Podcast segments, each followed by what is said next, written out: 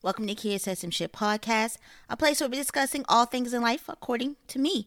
I'm your host, Ken. I definitely got some shit to say. The year is coming to an end at a snail's pace, and we have several holidays just around the corner that could surely add extra inches to places we don't need them. But before you put up that Christmas tree or light those candles, we have to pull out those turkeys. No, I'm not talking about the holiday where you go home and get your life choices picked apart by family members who have been dating the same man for the last 25 years. Today's topic is Friendsgiving. But this wouldn't be a Kid Said Some Shit podcast without a little bit of his story. Prior to the Pilgrims making their way to the New World, these vagabonds found themselves in the Netherlands at Plymouth Plantation, where these nosy peeping toms watch the locals celebrate Oktoberfest. In the days of yore, it was called the annual Autumn Thanksgiving Festival, celebration which followed the relief of the Siege of Leiden in 1574. After receiving their eviction notice, they made their way to the New World and settled in a colony that they named Plymouth. In 1619, they weren't living their best lives and nearly perished due to syphilis, smallpox, malnourishment, exhaustion, and exposure. Let's not forget that the indigenous people living close to this colony had suffered the loss of over 6,000 members of their population between 1616 and 1620 after their first interaction with the Europeans. This, however, did not stop them from assisting in the survival of the colonists during their first winter, and in turn, the colonists celebrated their harvest with a feast. I mean, what's a more genuine, gracious way to say thank you for saving my life than with a seasonless meal of potatoes, turkey, and corn? The following harvest would be celebrated in 1623 and become a Puritan holiday in 1631. That was after the slaughter of the Pequot people by the colonists. See, apparently they got a text message saying that the colonist was killed by natives, so instead of being civil and getting to the root of it, they decided to go all Daenerys Stormborn by burning down the village and slaughtering those innocent people who didn't perish in the fires. Governor William Bradford of Massachusetts declared Thanksgiving from then on in a very Joffrey Baratheon way. From then on, it would be the celebration of the bloody victory. The practice of holding an annual harvest festival in New England wouldn't start until the late 1660s. On November 26, 1789, President George Washington decided he should take a break from the stage play Hamilton and proclaim it to be the first nationwide Thanksgiving celebration in America, for it was a day of public thanksgiving and prayer. In 1827, a quote from the novel Northwood by author Sarah Josepha Hale was believed to begun her 36-year campaign to make Thanksgiving a federal holiday. The woman who later in life would be called the godmother of Thanksgiving was simply right, we have too few holidays. Thanksgiving, like the 4th of July, should be a national festival observed by all people. And in 1863, a proclamation by the President Abraham Lincoln was in response to Miss Hale, where he set apart the last Thursday of November as a day of thanksgiving and praise.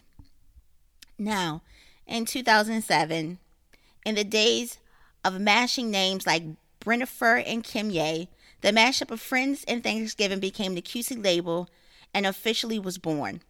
Friendsgiving is usually held on or near Thanksgiving, but was originally described as something much more informal than the traditional Thanksgiving meal. A loose definition of friend is a person you connect with due to shared affection. I describe a friend as the family I chose, and the older I get, the more I realize it wasn't the quantity of friends, but the quality of them.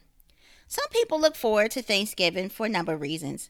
One in particular is the fact that life happens and you aren't always able to spend time with your friends. So, this is a great opportunity to catch up over food, drinks, and hopefully good music.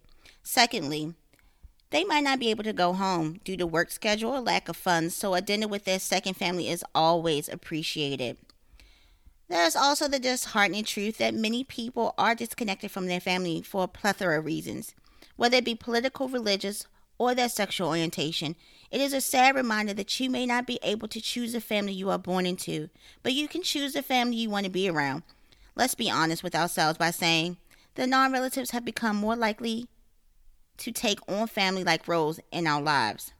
Unfortunately, this year, due to the pandemic, many of us that aren't currently with friends and family may not be able to participate in celebration. Look, if you don't feel comfortable getting together with friends right now or buying a basic economy ticket and sitting in the last row of a full aircraft next to someone that has been asked 80 times to put their mask over their nose and their mouth, then you can host a Friendsgiving over Zoom. That way, you can enjoy a nice meal together with without actually being together. Play some games. Share what you're all thankful for. You can also have a virtual cooking show where you'd have everyone hop on video call and show each other how to prepare your favorite dishes. This is good for two reasons. For those that can cook, you know you'll enjoy a meal that will taste amazing. You also are helping a friend out. And for those who can't cook, it's a relief because this would be a great opportunity to make something other than that burnt boiled water you cook your hot dogs in. This way, no one has to go without Thanksgiving and everyone can enjoy a socially distant night. For those of you who are a little braver, have tested negative, but one of those little pew pew temperature guns, plan on keeping the number of visitors under 10, and have never had a Friendsgiving or a dinner party, this episode is for you. Now, you might ask, what's the difference between a potluck and a Friendsgiving? Well, Potlucks usually have no direction. It's typically a hodgepodge of things people decide to bring. Think a table hosting a misfit food orgy.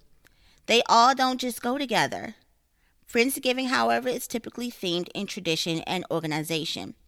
When participating in a Friendsgiving, the best way to communicate with potential part- participants is to build a chat thread like you build a bear, whether that be via email, Instagram, Messenger, or text. In this chat, you'll discuss everything from what you plan to make as a host, time, location, what others have already volunteered to make, dishes you have requested people to make. For example, Katie volunteered to make her famous keto mashed cauliflower, or you requested that Brittany make her amazing honey cornbread. This thread is also where all dietary needs and issues should be discussed. Does someone have a tree nut allergy? Is someone a vegetarian? This is a way to discuss and figure out suggestive replacements for certain dishes and to ensure we have food items available for everyone. Now, I have a friend, a very good friend, who's very aware of her immediate friends and family's dietary issues. Like, I don't eat pork or beef. There is someone else that doesn't eat pork. Her mom is a vegetarian. And our other good friend only drinks top shelf vodka. When she plans dinners or even when she planned her wedding reception, she was meticulous in ensuring her menu was inclusive and covered all bases. Now, I'm not saying you have to be as amazing as her, but let's just start with who makes the turkey. The host. Why, you ask? Well, because transporting a fully cooked turkey all but guarantees a cold ass supper. So the bird and the gravy should be made at the host's place. This means the host is not required to make anything else except a good entry drink. Now, it's not the time to try out that new recipe that you saw on YouTube or the Cooking Network. See, offering to supply food to a potluck or Friendsgiving should only include things you are confident in making. Leave the concoction at home for game night or when you want to get back at your landlord by ruining his pipes with your explosive diarrhea if you are requested to make a dish that you can't stand behind like the superficial opinions of a guy whose teeth looks like a youth choir, then don't make it.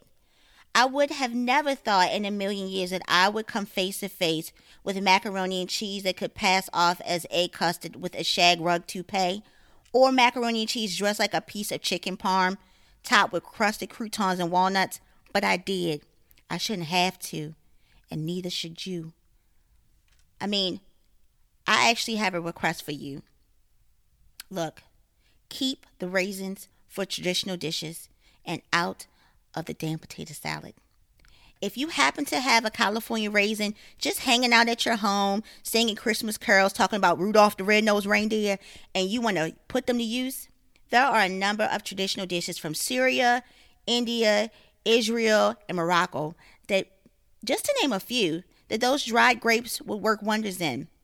See, friends groups like America is usually a potluck of culture, so choosing to expand the tradition of Thanksgiving by bringing traditional foods from your family's harvest celebration would be a great conversation starter.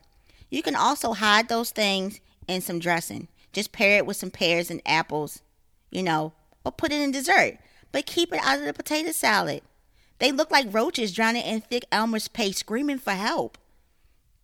Now, for you whose hygiene is questionable, here's a quick list of no's to help you decide if you should cook for Friendsgiving or not. If you don't know that you should wash your chicken and that bleach can be used to sanitize the kitchen when you're done, don't cook. If you only season with salt and pepper, but you usually don't use them, don't cook. If you have roommates that live with you of the crunchy variety, whether it's two leg or multi leg, don't cook. If your pets think the kitchen is part of its playground and you think it's cute when they climb on the countertops to rest, or climb into your cabinets or your refrigerator, or rubs its head on your cheese grater, or you let your dog lick your plates clean before you stick it in the sink, don't cook. If you have a habit of tasting the food with a spoon and instead of washing it, place it to the side so you can use it again to taste it later, don't cook. If you cook naked, don't cook. No one wants your blood, sweat, and tears and or scrotum in their food. If you know someone who has a job in the food industry and are great at it, but keeps a nasty house and they are adamant on contributing by cooking, and you just so happen to be the host, you know, you could always invite them over early, have them shake out their clothes at the door, and take off their shoes before they come in. Or, if all else fails, just have them bring ice. If you can't cook, there's so many options, so many. Like chips and salsa and dip and hummus and store bought cookies or dessert. You can bring pasta salad, but not not that mayo based stuff because you know there's a possibility of bacteria growth and all, and no one wants to get sick.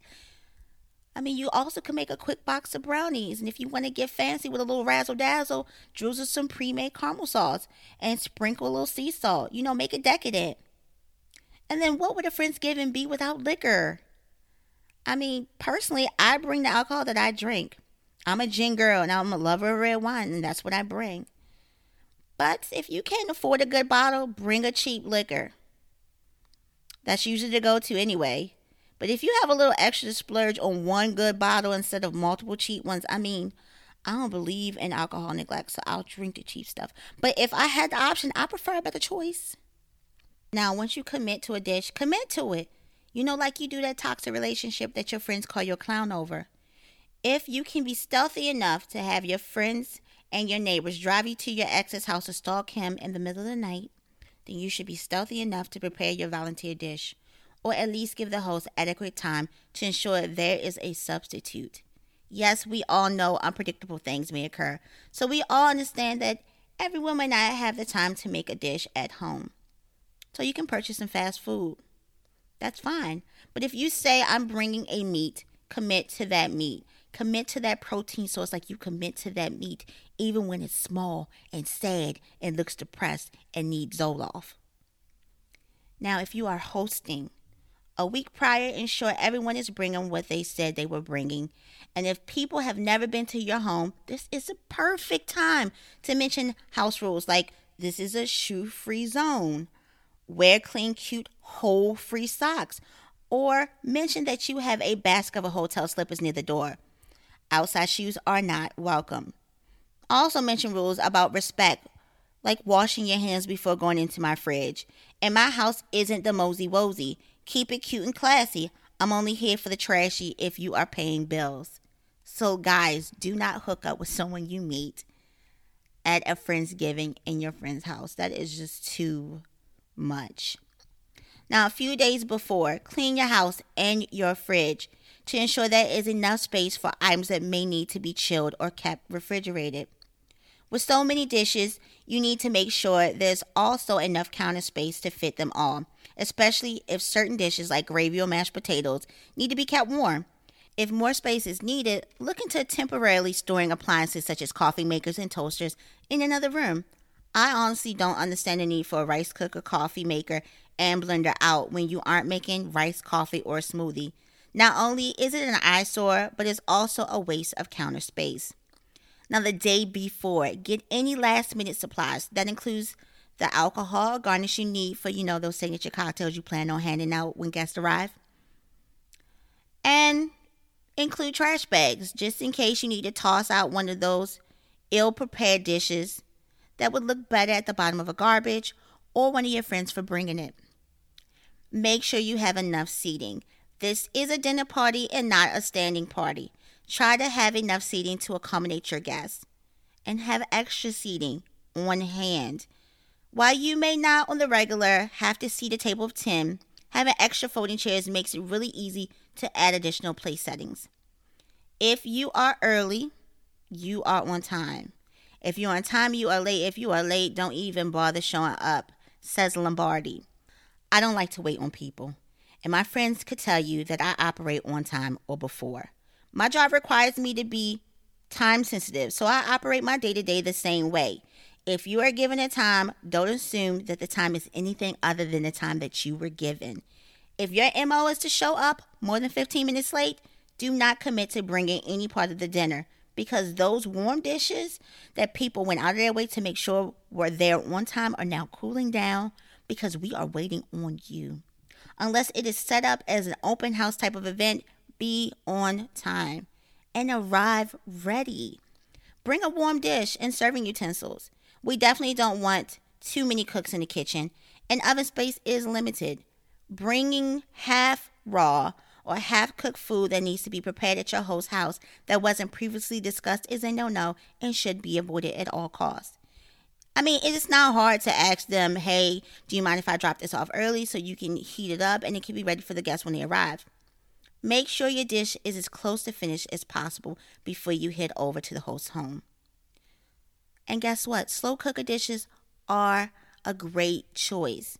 I mean, a slow cook is about $10 at Target right now. So you have no excuse. If you don't have $10 to splurge on a crock pot, then you have two options. For those of you who don't care about their carbon footprint, a one use disposable vessel could certainly hold your withered greens or quinoa salad. For those of us that are planeteers and care about Captain Planet, a Pyrex, glass, or repurposed ceramic container will do. Just place a piece of tape with your name on it, like you do when you put your Chinese food or a jug of orange juice in your mother's refrigerator. It's that simple. If your dish isn't being eaten and it's sitting on the table waiting to be chose like the last kid in a dodgeball game, there are a few passive aggressive ways that you can try to save face.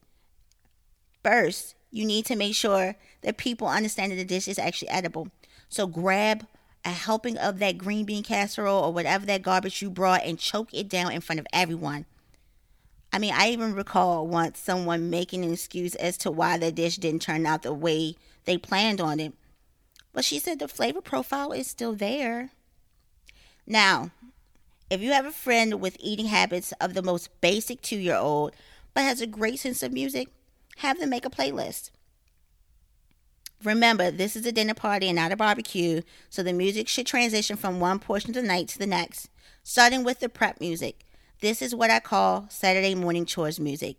It should get the host hyped enough to start day drinking while finishing off last minute decoration and curling habayang.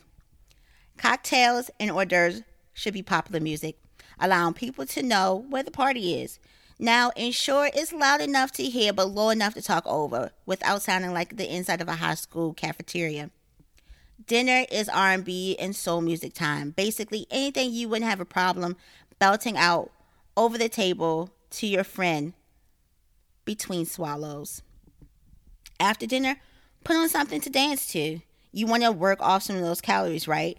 Or something you can at least sit and rub your stomach to and for a late night wind down, whether you have decided to turn the night into a slumber party or get your friends ready for the world.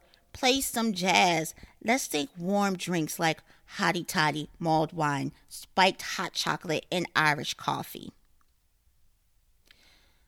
I want to leave you with this. See, this year has been full of losses and wins, full of heartaches and sorrow, full of self discovery and self acceptance.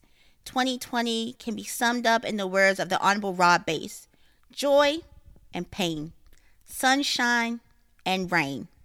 If this year has taught us anything, it's that we must be thankful for our health and those we get to spend our earthbound time with, our families and our friends.